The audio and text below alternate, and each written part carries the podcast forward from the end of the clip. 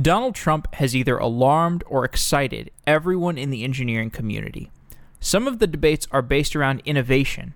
Opponents to Trump say that his anti immigration policies might reduce the innovation that relies on immigrants who are, for example, on H 1B visas. Supporters of Trump say that his anti regulation policies might unlock innovation that is currently restricted by bureaucracy. Other debates are based around philosophy and free speech.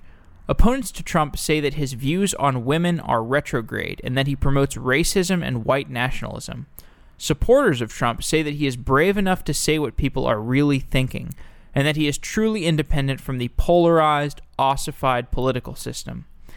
Software Engineering Daily is a show about the world through the lens of the software engineer, and today our world is being shaped by Donald Trump we needed to do an episode on this subject because so many of my day to day conversations over lunch or over coffee with other engineers were becoming conversations about Trump, and the conversations were fluidly going between Trump and engineering. So it was a sign that this might make a good topic for an episode.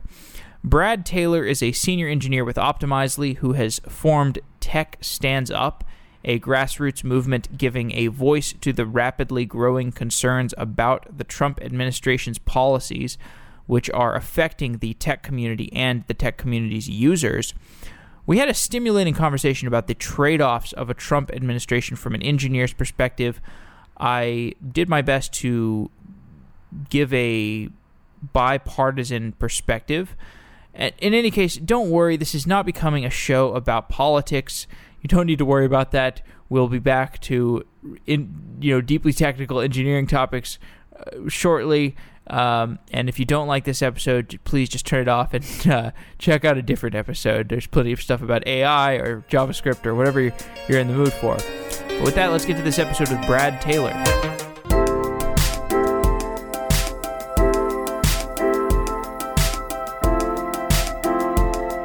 Brad Taylor is a senior engineer with Optimizely. Brad, welcome to Software Engineering Daily. Uh, thank you. Thanks for having me. This show is not usually political, it's about software engineering and things that affect software engineers. How is the Trump presidency affecting what it means to be a software engineer in America?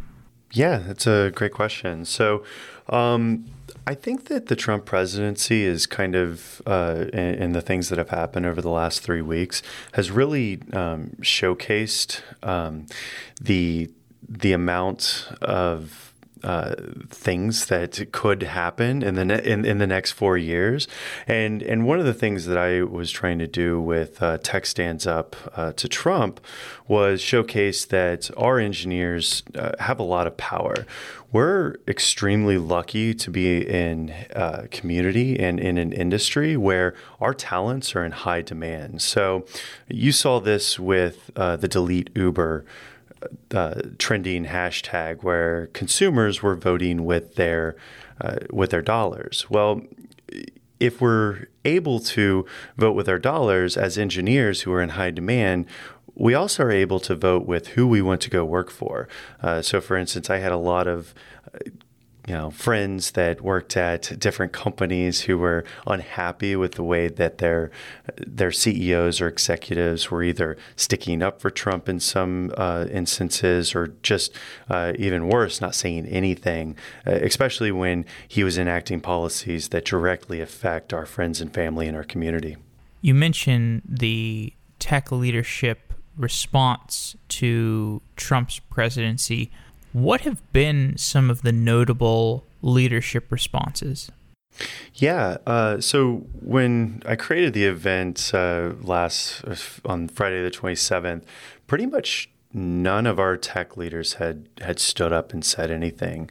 Uh, since then, of course, after the immigration executive order and then subsequent overturning, you know, you saw I think 117 different uh, companies uh, come out uh, and sign on to a uh, to a court order uh, or to a to a suit uh, that was filed, um, and you know that that's probably one of the strongest responses you can you can you can have.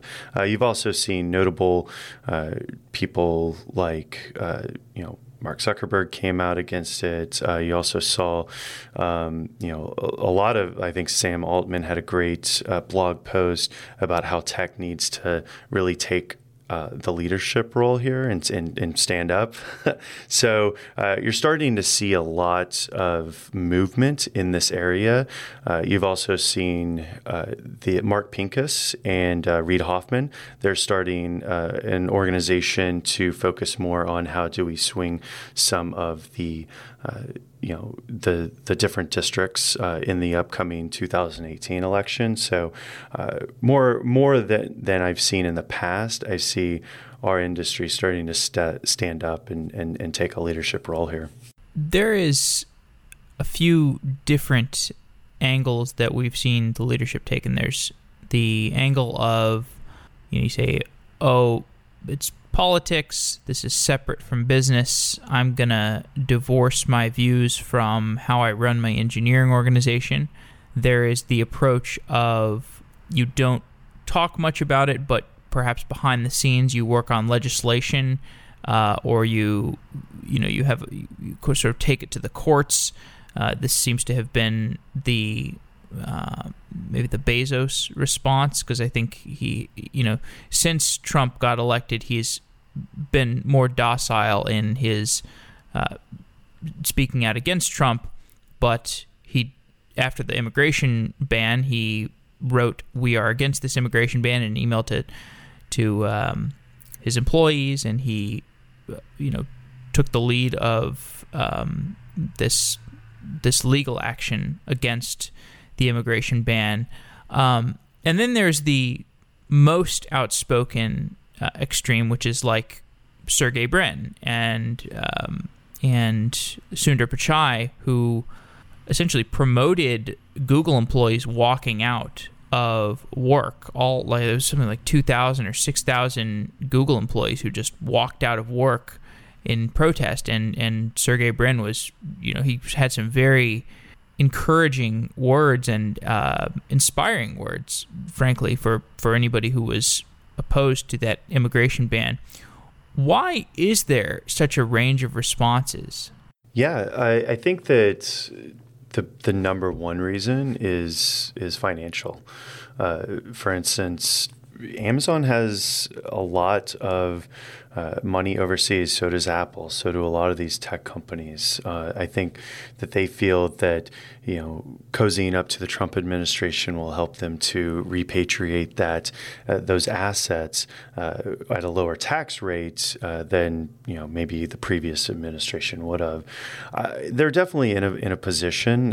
you know, it's not just their wealth that is at stake. It is also their shareholders. They do have a fiduciary responsibility, uh, and and that part I.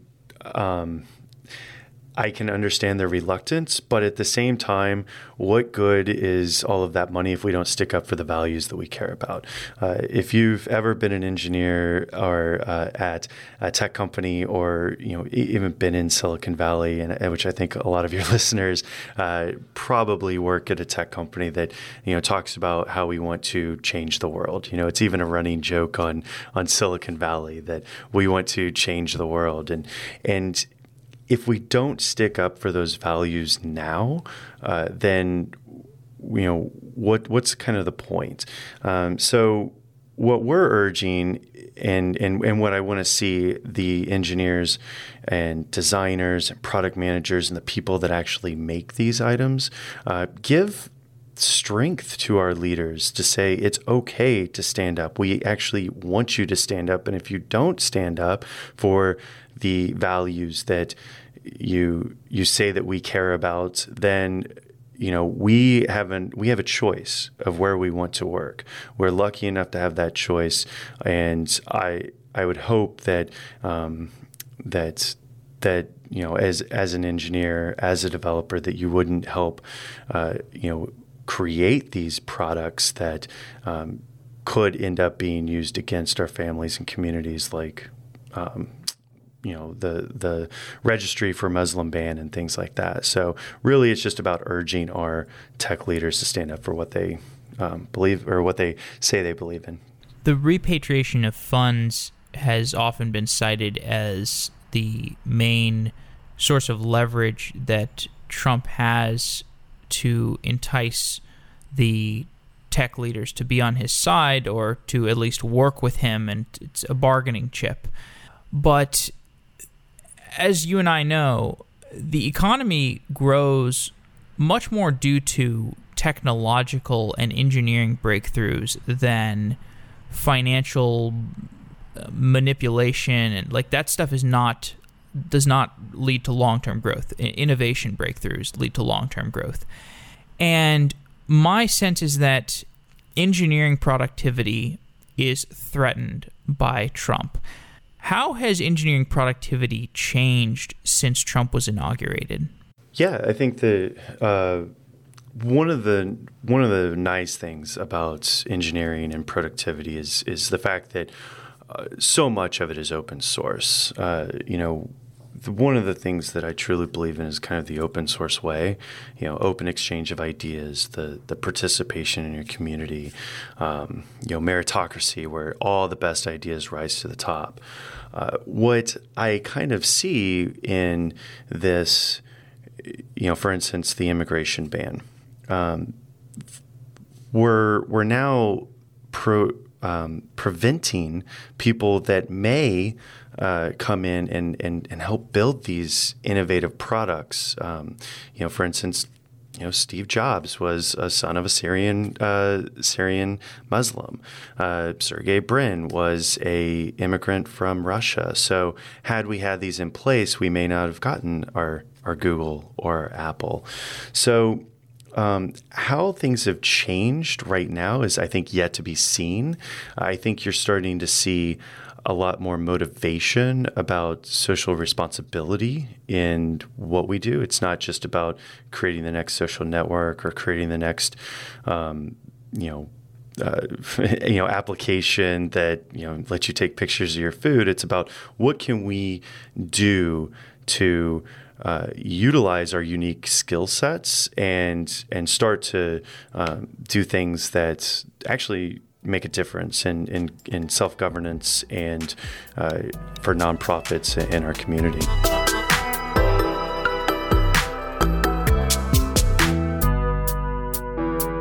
You're talking about a large scope influence that Trump's policies have had on engineering. I think particularly the the threat to immigrants who you know wouldn't have been able to build the iPhone without immigrants.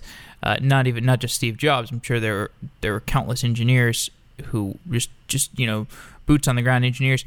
I think a more subtle pernicious effect of this Trump presidency is this pervasive anxiety that people have and the fact that you know it used to be I wake up and I go to you know, I go through Facebook and I go through Hacker News and I go through Twitter, and now it's just like there's even more stuff I have to go through because you know this guy creates more problems than he solves at least today. And and this leads to just this pervasive anxiety. And i know as an engineer when when i was working full time as an engineer you already have enough mental battles to work through. You know you've got your day to day like just your life battles. You've got your the mental battles of like maybe you're working on some really boring stuff that nevertheless needs to get done.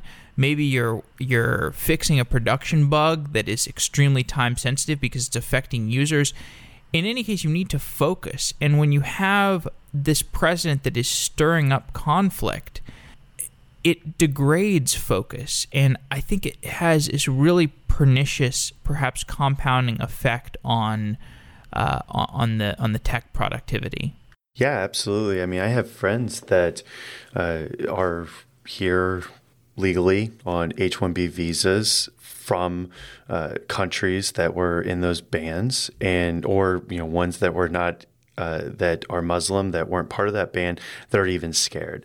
They're scared to go on vacation, even. Like, if I leave this country am I going to be able to get back here? And and that I I can't imagine. I mean, I'm from Indianapolis in the Midwest, and I can't imagine, uh, you know, thinking about, wow, what if my family couldn't come and visit me, or what if I wanted to go home and see my family, and uh, there's a chance that I could not be let back into the country and, and and be a part of this industry and this community that has has done so much for me. So I couldn't I couldn't even fathom that and, and I can't even think of what my friends and colleagues are going through um, and and how that is affecting their productivity uh, because I know it would be I mean it's already in the back of my mind uh, and I don't have to worry about those things um, I can't even imagine what uh, they must be going through you started an organization called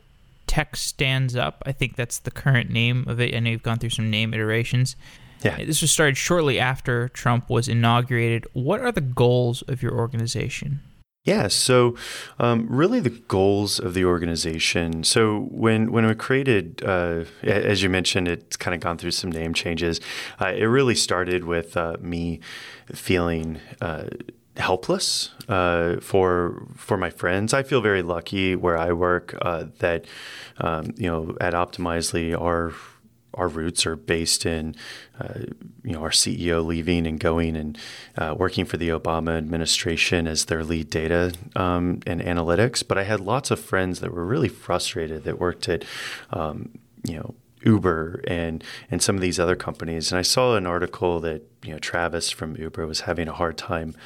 Uh, standing up to, to Trump, or, or he couldn't have a voice at the table. And I thought, you know what?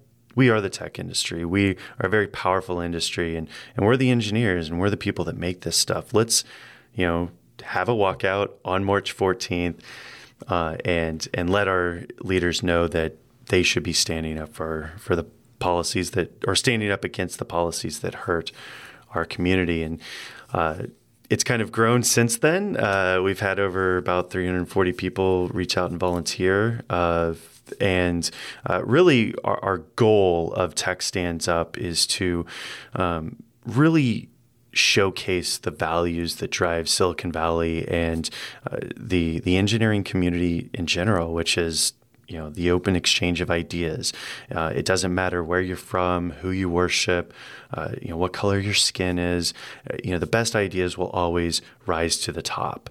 And and about community participation, you know we feel that one of the reasons we even got to a place where Trump is able to become elected is that uh, we really neglected, you know, the the the core of democracy, which is you know participation in it. Um, so how can we encourage our industry to become more active by connecting the different technologists to organizations that are being directly impacted? Uh, you know, having hackathons, fundraising, even donating skills at time. Uh, because what I think. Uh, you know what I what I urge your listeners to to to think of is you know if, if you want to go and donate $50 a month, $100 a month, even to the ACLU or some cause that you care about, uh, think about donating your skills and time because if you built a quick little website for one of these uh, nonprofits and organizations, uh, that could be the equivalent of a fifteen, you know, twenty thousand uh, dollar, you know, uh, donation. So, how can we start to make those uh, connections?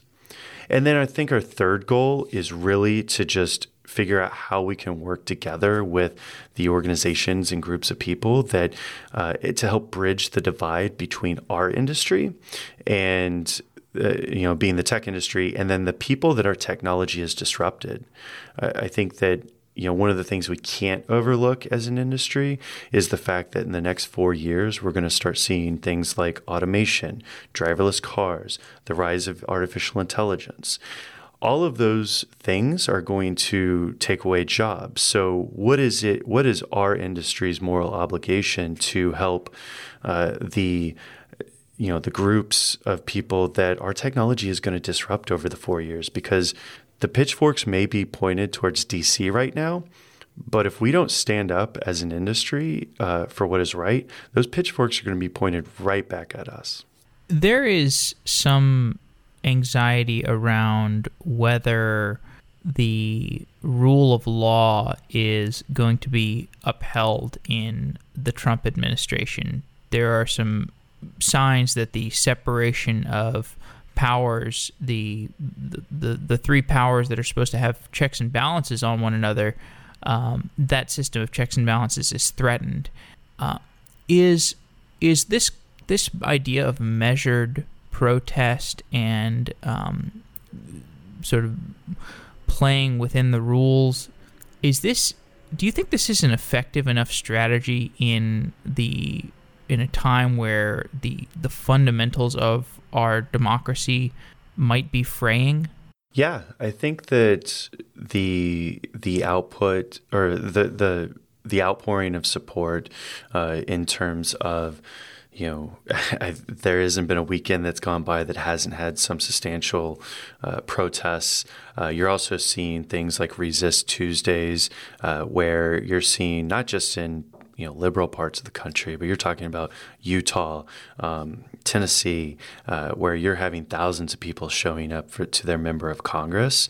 Uh, there's a great uh, guidebook called Indivisible uh, that it's indivisibleguide.com, which is a practical uh, guide to resisting the Trump administration, and it was built on the by some staffers that went through the Tea Party and you know looked at what they used and what they used effectively and, and how we can apply those same principles uh, to put pressure on our member of Congress.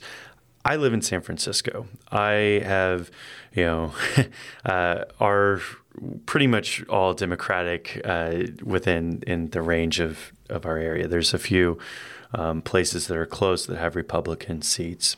Um, but it's not just about putting pressure on, uh, you know, those Republicans to stand up to Trump, but it's also giving, um, you know, the okay to our Democratic senators and members of Congress to say we support you by um, sticking up. I think you're starting to see our Democratic uh, leadership really grow a spine and and, and stand up uh, to to the the the policies that are hurting our community. So I think that you know to answer your question, yes, I think that this sustained um, protest has been effective. Uh, we just want to um, capture that momentum and be able to direct. Uh, technology resources to those different organizations so that it can be a long sustained four years opposition and not just fizzle off in the next you know few months there were people who, before the inauguration, were, I think one way to describe this is Trump curious. And uh, I put myself in this camp because I am somebody who, I mean, like many people in Silicon Valley, I've never really been interested in politics. Uh, and I looked at this guy and I was like, well, this guy's different. Some of the things he says you might get an anti war president. You might get somebody who's just going to focus on aggressive domestic growth. Maybe he's just going to listen to the smartest business leaders in our country. I I read his book. I read Art of the Deal. I and I was like, this guy, you know, this could be certain aspects that are appealing. Were there certain aspects of Trump that appealed to you before he was elected or before he was inaugurated? Yeah, absolutely. I think that um, you know some overlap to where so I was a Bernie Sanders supporter um, during the election and or during the primaries and you know his you know views on uh, uh, build it, rebuilding our infrastructure. I think that you know that's great. We want to if if we do want to invest in our country, then let's let's see that. Let's let's you know build uh, you know have have a, a, a sustained infrastructure bill put forward. Uh, I think some of his views on uh, free trade I agreed with. Some of them uh, uh I wasn't like completely shutting off and doing 20% tariffs, but I, I do think that you know some of our our our free trade agreements could be rene- renegotiated. Um, but it's you know there there I think were some places that I could get behind and lots of Democrats have said that if he wants to make that a priority, they will work with him. This isn't about, um, you know, just hating Trump because he's Trump. Uh, you know, um, it's about, you know, when he talks about you know the media as the opposition party. Uh, when he talks about well, when he you know over I think I saw. Uh, there was a statistic that showed that I think over 60% of the things that Trump says since in the last three weeks have been false, while most politicians, I think Barack Obama was around 25, 27%. Uh, it, uh, you know, the you know the fact that he even lied about you know whether or not it rained at his inauguration those are those are warning signs and then of course this latest um, you know this latest attack on our on our judicial system is rather scary because you know if you read the Constitution and and you understand that you know the you know these are not activist judges or you depending on how you feel about the judges, the judicial the, the excuse me, the judicial system is an equal branch of the government, equal to the executive and equal to the legislative. And for one branch of government to belittle and attack another one is a huge threat to our democracy, in my opinion.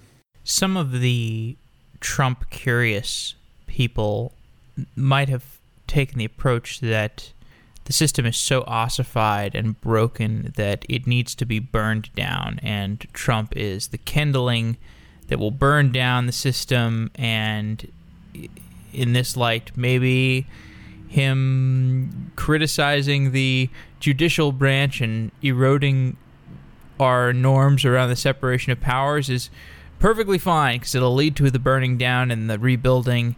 Um, when you talk to people who were Trump curious, or perhaps ones that did vote for Trump, do you think they have largely changed how they feel about him since the inauguration, or are they comfortable enough with what he's doing to um, to continue to support him?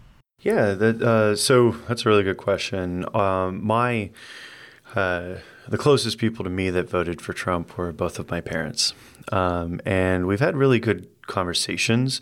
Uh, mainly, my mom was never uh, a, um, that big of a backer for him, um, and uh, but my stepdad was a big Trump supporter. Went to many rallies, and I had an interesting text conversation with him about you know what are some of the things policies that you can disagree with uh, that he has enacted or, or says he will enact. Uh, and it was interesting that he he would not he couldn't articulate a specific policy. There there are plenty of policies that that I disagreed with Obama, and I think that you know from my conversation with him and and, and actually one of his friends is that they feel that these protests uh, are, are, are an attack at conservatism, or, are an attack at the Republican Party, uh, which I I don't believe it it to be that at all. I believe that it's a it's an attack on the things that Trump says he's going to do, like you know, create a Muslim registry, um, you know, build the build a wall. Uh, you know, these things that are just fundamental to uh, fundamentally against what America stands for. So it it's hard for for him to I think, separate and understand that this is not an attack on his belief system. It's it's really just an attack on on those particular policies. Uh, they haven't really, you know, he, when I asked what he could do differently, he said, "Well, he could probably tweet less and uh, you know be more focused." And um, but having specific policies, it it um, sadly, you know, there wasn't anything you could say. I think in order to express an aversion to Trump, you don't even need to go to the immigration policy. You don't need to go to the talk of a Muslim ban. You don't need to go to the uh, even the uh, like the mental instability. You just have to look at the fact that what he represents is essentially a, uh, he refutes the idea that you have to be consistent and that you shouldn't just flagrantly lie and you shouldn't just have such reckless abandon um, for the truth and for a shared sense of the information that we're all operating off of. Because the only thing that we have in our society that keeps us uh, you know from breaking into bedlam is some shared sense of what the truth is what reality is and when you have a ringleader that is eroding that sense that that sense of a some sense of shared understanding of like this is a, this is what we have decided is a fact. You know, it's really hard to get to ground truth of what facts are, and you you certainly see that in engineering and science. Like there are a lot of things that we are unsure about, but there, you know, the things that we can come to something that resembles a consensus on. We should we should try to to to build higher level abstractions on top of those things, and I think Trump is a is a fundamental threat to that, to the ability to build consensus around some ideas that that resemble that very closely resemble ground level truth. Um, and I mean, perhaps it's appealing to some people that um, oh, this guy like questions the you know these uh, these fundaments that we have started to build uh, a very productive society on. Um, but uh, you know, for me, it's it's a, it's, it's scary. I think for and I think for a lot of intellectuals who who who uh, do try to build a, build conversations on that uh, that foundation of some basis of fact, uh, they are a, a little frightened. I, I guess to that point, I think that you know we have this you know this this amazing tool, the internet. Uh, you know, I was uh, you know thinking that the internet was going to bring us into utopia. That you know things like you know 1930s book burnings and and and the fact that you can have access to all this information would allow us to never repeat you know history, um, where you know authoritarian. Uh, you know regimes would come in and destroy knowledge. Uh, I, I, I truly believe that, but now you know to your point, you know we need you know we don't have a shared sense of what is based in reality because uh, you know right now you have if you if you want to only subscribe to Breitbart, Fox News, and any of the other fake news sites, and that is all you see in your feed in your uh, you know the news that you that you listen to, you're going to have the same distorted sense of reality that you know that Donald Trump is presenting to you. Um, so how to and I urge you know this community to start thinking about how can we kind of you know ensure without censorship of course that you know proper facts are getting out because to your point if we don't have that shared basis, then the whole thing kind of just falls apart. Now, a counter argument to the this idea, like especially like you know, you mentioned Breitbart and Fox as fake news.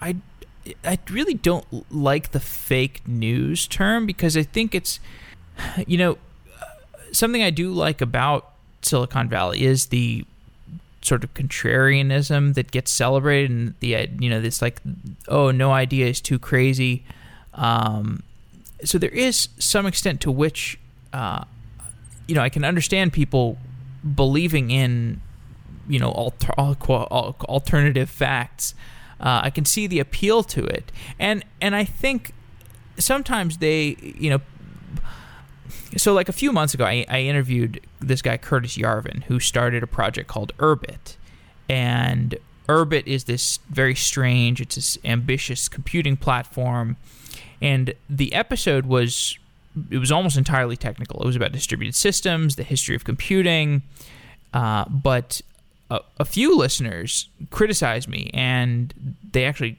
started tweeting that people should boycott this show because I gave Curtis a platform to speak. And this is because Curtis has some writing that some people have construed as racist. And, um, you know, Urbit is a project that was partially funded by Peter Thiel.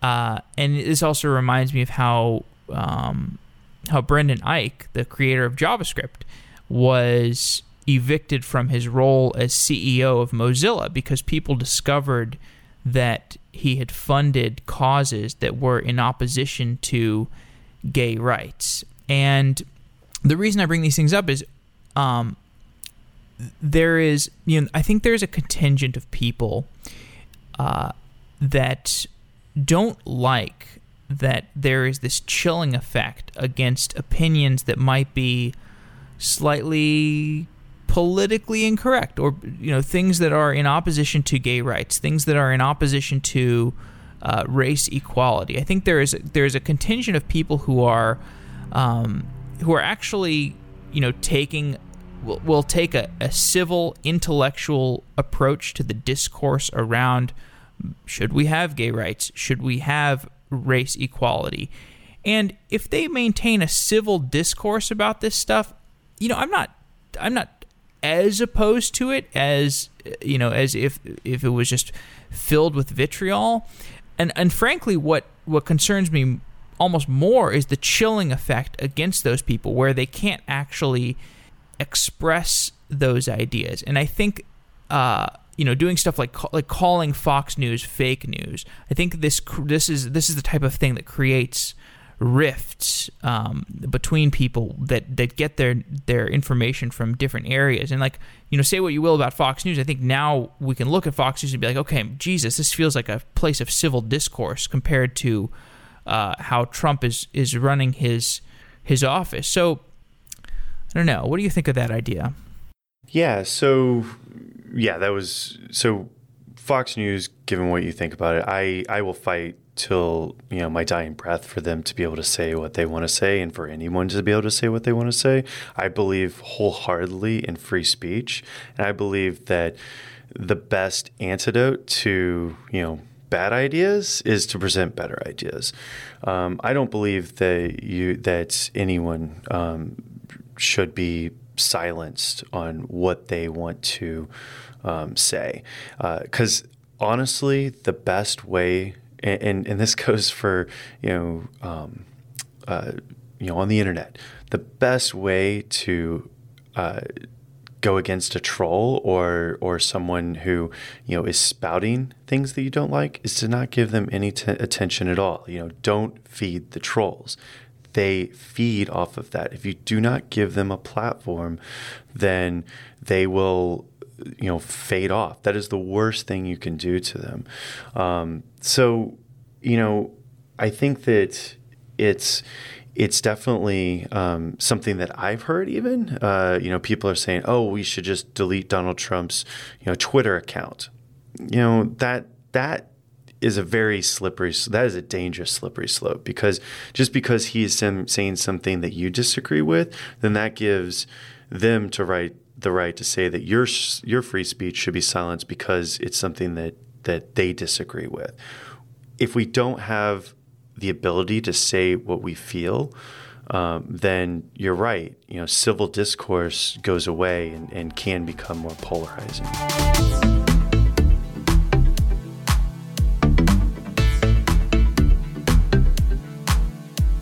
Speaking of that polarization, you alluded to this earlier. This fact that the election revealed that you know as tech people we weren't really thinking about this vast gap in belief systems that exists between the whatever you want to call it coastal elites or technocracy you know these these people that are improved by technology their lives are improved by technology versus the the rest of the United States. How do you characterize this gap? So characterizing the gap between like what we as in the tech industry or in in, in San Francisco versus maybe uh, a uh, like a tech industry like the, the, and say this is like the, the the hillbilly elegy gap. um, yeah, I mean, I I think that um, it's it's one of those so yes, you know, a lot of the tech hubs are in um, some of the coastal elite cities. Um, you know, most of the you know Silicon Valley is is very liberal.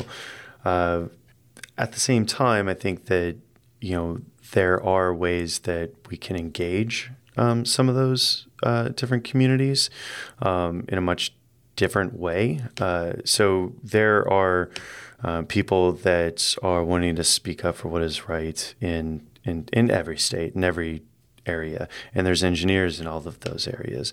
I think, though, that it might be a little bit harder for an engineer in, say, you know, rural Tennessee to speak up um, than you know someone in, in Palo Alto. So hopefully, you know, you know, our, our industry is is worldwide.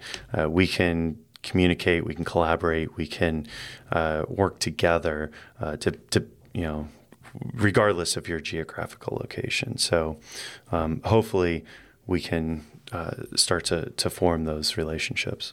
Do you have a sense for how the so like you know one of the things I wish I had better better visibility into or observability into for um, you know for talking about tech buzzwords observability is certainly one I feel like we don't have a, a good understanding of what percentage of the United like I feel like polls like people don't really have a whole lot of faith in polls. I don't know if we should have a lot of faith in polls. Do you have a sense for how much of America is uh, is pliant on the the Trump issue? Have they already made up their minds that they're like they're um, you know they're the people who supported Trump before before the election are they um, you know they standing behind him? Uh, do and do you have do you have any any feeling for the numbers, the polls, the um, how people how what percentage of the United States is like fed up with this guy? Yeah, so uh, you you see you know, after the election, it it even put my que- I mean, I work at a uh, company that you know strives off of statistical significance and A/B testing and and and, and making sure that you know you, you have the proper sample size and you know a lot of the same uh, concepts that go into polling and how how off the polls were really kind of you know even made me you know second guess what these polls are so and, even after the election i've seen conflicting polls but some of the ones that have come out that really disturb me are uh, for instance uh, 51% of Trump supporters believe that uh, you know the the Trump administration should just not listen to the judicial branch, uh, that it should just continue enacting policies regardless of what they say. And that's, you know, complete overstep of the executive branch. And that half of his supporters agree that he should do that. Um, you know, those are the types of polls that really uh, uh, scare me because that shows blind trust in a leader. And when you start to have blind trust in a leader, it, it, it's it's a very slippery slope because then you start only believing that leader and you only start believing uh, you know the news that comes from that leader and then not you know you don't have these checks and balances which is what makes america well for lack of a better term what which is what makes america great so um, you know, those are the types of polls that scare me. I think it's still to be determined on the greater sense of what America is feeling, and I don't know if we'll truly have the answer to that until the 2018 election, uh, which is why you know Tech Stands Up is going to do everything it take you know in, in its power to to help give technological resources to uh, those swing states, to uh, campaigns, to uh, you know ensuring that you know we have a a, a basis of facts that we can all have a, a, a a, conversation around instead of um, sensational news articles and, and things like that that that don't add to the to the um, conversation. I saw a post in the Tech Stands Up Facebook group that you disagree with Elon Musk's decision to stay in communication with the president. Elon argues that we should have more sane voices communicating with President Trump and not less sane voices. We shouldn't boycott him. What do you think of that perspective? So, there have been people. So, I, I for one, when I created this, am not saying you should break off communication. I think communication is the only uh, tool that we have uh, in a democracy that can help us, you know, come to consensus. Uh, what upset me and was the fact that uh, you had someone like Elon Musk, who has been, you know, someone who I look up to uh, with within high regard. Uh, you know, with his work on climate change, his vision for uh, a you know completely renewable energy um, electrical grid. Uh, you know, these types of visions uh, are what we need in America. what upset me was when he, you know, said that he supported Rex Tillerson, who has ran a company that actively suppressed science and information on climate change. Um, you know, that that seems to go contradictory to what Elon Musk has always, you know, uh, believed. So while we want to have sane leaders at that table, we want them to also be able to have their voice and not just be a body. Because if you're just there for show, uh, then I think it causes more harm um, because people don't understand and, and, and they have a very surface level. They'll they'll just see Trump you know, with a photo op with Elon Musk, and uh, they'll all of a sudden associate, you know, the two together, and uh, assume that oh well the tech industry must be in bed. You know that you know that whole meeting with you know the 20 uh, uh, the, with the 20 tech leaders um, for those who are not in tech that was really just a show of you know the here is you know the technology industry now getting in bed with someone who uh, you know half the voters, um, three million more than what he got, uh, you know disagree with. So, um, yeah, I, I, I, definitely think we need to have you know sane voices at the table, but they need to have their voice and not just be a body at the table. Well, I think that's his perspective, though. It's he's not there for the photo op, and you know you'd find it hard. I find it hard to believe that you know he support he would support Rex Tillerson. Uh, out of a pl- out of any place other than pragmatic compromise. I mean, this is a guy that epitomizes what Elon Musk has poured his entire fortune into fighting. So, in some sense, it's it's just a it's just a compromise that he's that he's trying to make. Um, you know, very pragmatically, he and and he is arguably in a position where he can have some leverage with Trump because he, you know, here's a guy that's actually creating jobs. Here's a guy that might actually be in a position to create more jobs that jobs that actually make sense, not jobs that are uh, essentially like you know uh, made out of threats from Trump.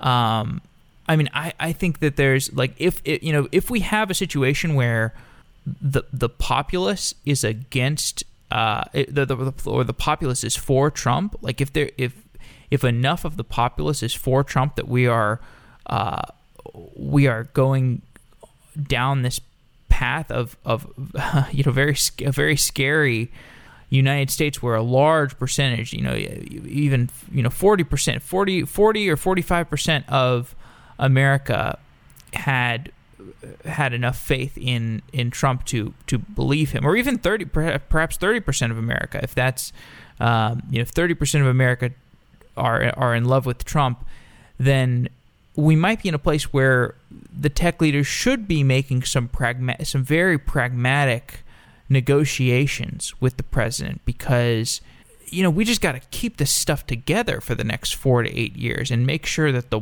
the world doesn't doesn't burn down um, I don't know like what's the trade-off between between just protesting and and fighting relentlessly and making some pragmatic negotiations with an eye for, uh, you know, running for office and. Um, and you know it's it, it's just hard for me to figure out what's the right balance between fighting right now which looks appealing in the short term and the more pragmatic approach of okay let's like you know maybe not maybe not facilitate Muslim bans and Muslim lists and uh, and anti-science, but at least will will comply with with Trump's insanity to the degree that we need to make it over this hump in one piece.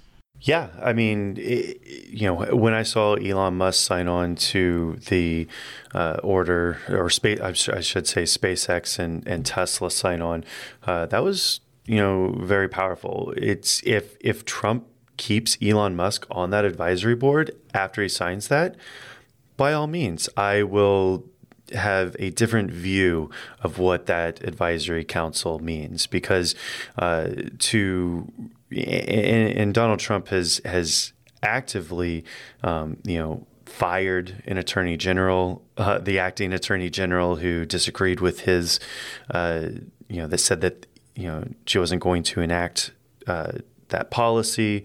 Um, so you've seen people that have dissenting views be fired uh, from their positions or or removed from board. So it's it's still to be seen on what he will do there. Um, but you know, to your point, it's it's not just and, and what tech stands up and what our event on March 14th is, is about is not just about standing up against Trump, but standing up for the for the ideals and the uh, you know the organizations that we feel as an industry are are important. There's going to be lots of things that come down the pipe in the next four years that our industry and our community is uh, very passionate about. You know, last you know a few weeks ago it was immigration. Uh, we also have our FCC chairman who uh, is against net neutrality. Uh, we also have an education secretary. Um, you know, what does that do? You know, with with with her credentials, what does that do for things like STEM education and making sure that you know Americans are prepared for the high tech jobs uh, of the future? So, you know, if if those sort of policies and those sort of uh, organizations become underfunded, defunded, even targeted, then how can we, as our industry, and uh, you know, rally around the things that we actually care about and, and, and take the ownership back uh, and and really support it. If you support Planned Parenthood, if you support you know immigration reform, then how can you get involved with you know those different organizations that are trying to make that happen and, and donate your skills and time and have hackathons? So it's not just about standing against Trump; it's about standing up for the policies that we hold dear. So I heard, uh, you know, I listened to a lot of Ezra Klein podcast stuff, and one of the things he, he, I've seen him say is that he's worried that our political system was not built to withstand the level of partisanship that could potentially develop. And um, ironically, since this is coming from Ezra Klein, I think this kind of sounds like almost one argument perhaps in favor of the burn it down or the let's reconstruct the the political system and especially if Trump has the potential to just ignore the judicial branch, maybe we really do need a new system. Um, if there were, just to close off uh, with a with a broad question, if there were a way to rebuild the system, perhaps maybe a system of checks and balances where you have the government and then corporations like maybe those are the two separations of power or i mean what what do you think would be a better government system. Yeah so uh, as an engineer i am i am 100% in favor of the open source way. I believe that it is the future of of of governance in, in a way. Uh, you know, having an open exchange of ideas where anyone can, uh, you know, where information is open, free, uh, and creating those environments that allows people to kind of learn and use that information towards new ideas. Uh, participation is going to be a huge key. I think. Um, you know, we're moving into uh, an area uh, where uh, many many jobs are going to be uh, taken away. Like like I said, through things like automation, AI, uh, driverless cars. Uh, but if you look in the open source community, uh, many projects, a very very small percentage of people actually participate in those projects. However, those who participate more and you know they are the ones that are uh, given you know pull request merge rights and and the ability to shape the direction of the project. Uh, whereas you know, let's say it was five percent that are contributing, the other ninety five percent are using those tools and using what was created to do other amazing things. So, how do we you know reward participation uh, and leadership through participation as opposed to who you know, how much money you have, uh, you know, what corporation is backing you. Um, and then also, you know, rapid prototyping. We live in a society where, you know, we think of healthcare, for instance, this huge megalithic thing that needs to be over, uh, you know, re, you know redone. Uh, but how can we get to you know through experimentation uh, finding out what works what doesn't and being able to just rapidly prototype these self-governing uh, uh policies? Uh, and then you know of course you know a meritocracy where you know if you have if we all have access to that same information uh, then you know, and everyone's able to submit ideas and uh, you know communicate, build off each other's ideas.